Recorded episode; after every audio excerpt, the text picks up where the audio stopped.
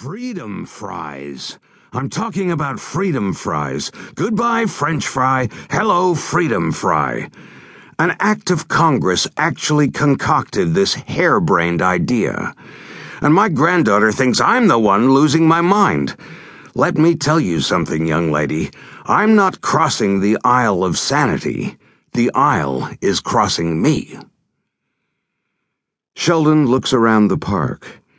It is not the ebb and flow of random strangers one finds in any American metropolis, the kind who are not only strangers to us but to each other as well.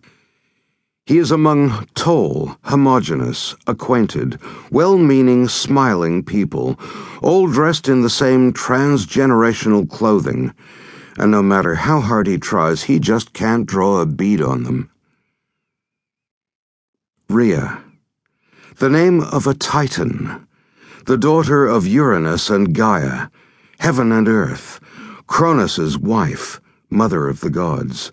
Zeus himself suckled at her breasts, and from her body came the known world.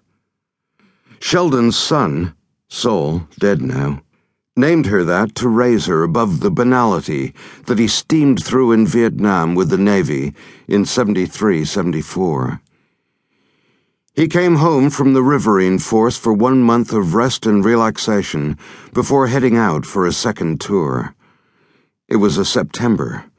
The leaves were out on the Hudson and in the Berkshires. According to his Mabel, vanished now but once privy to such things, Sol and his girlfriend made love only one time on that return visit, and Rhea was conceived. The next morning, Sol had a conversation with Sheldon that transformed them both. And then he went back to Vietnam, where, two months after he landed, a Viet Cong booby trap blew off his legs while he was looking for a downed pilot on a routine search and rescue. Sol bled to death on the boat before reaching the hospital. Name her Rhea, Sol wrote in his last letter from Saigon when Saigon was still Saigon, and Sol was still Sol. Maybe he remembered his mythology from high school and chose her name for all the right reasons. Or maybe he fell in love with that doomed character from Stanislaw Lem's book, which he read under the woolen blanket when the other soldiers had faded off to sleep.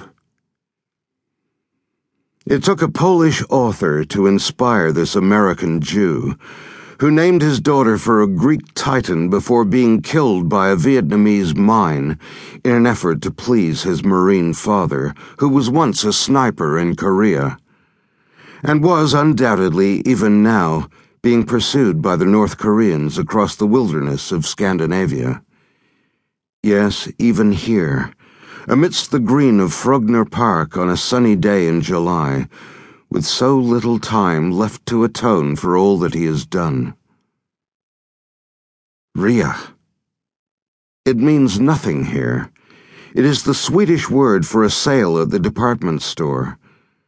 And so easily, all is undone. Papa? says Rhea. What? So what do you think? Of what? You know, the area, the park, the neighborhood. This is where we're moving to when we sell the place in Tøyen. I realize it isn't Gramercy Park. Sheldon doesn't answer, so she raises her eyebrows and opens her palms as if to conjure up a response. Oslo, she summarizes. Norway. The light. This life. This life? You want my views on this life? Lars is silent. Sheldon looks at him for camaraderie, but Lars is away. There is eye contact, but no engagement of his mental faculties in the moment. Lars is captive to an alien cultural performance between grandfather and granddaughter, a verbal duel for which he is ill equipped and which he knows it would be rude to interrupt. And yet there is pity here, too. On his face is one of the few universal expressions known to men everywhere. It reads, I just married into this.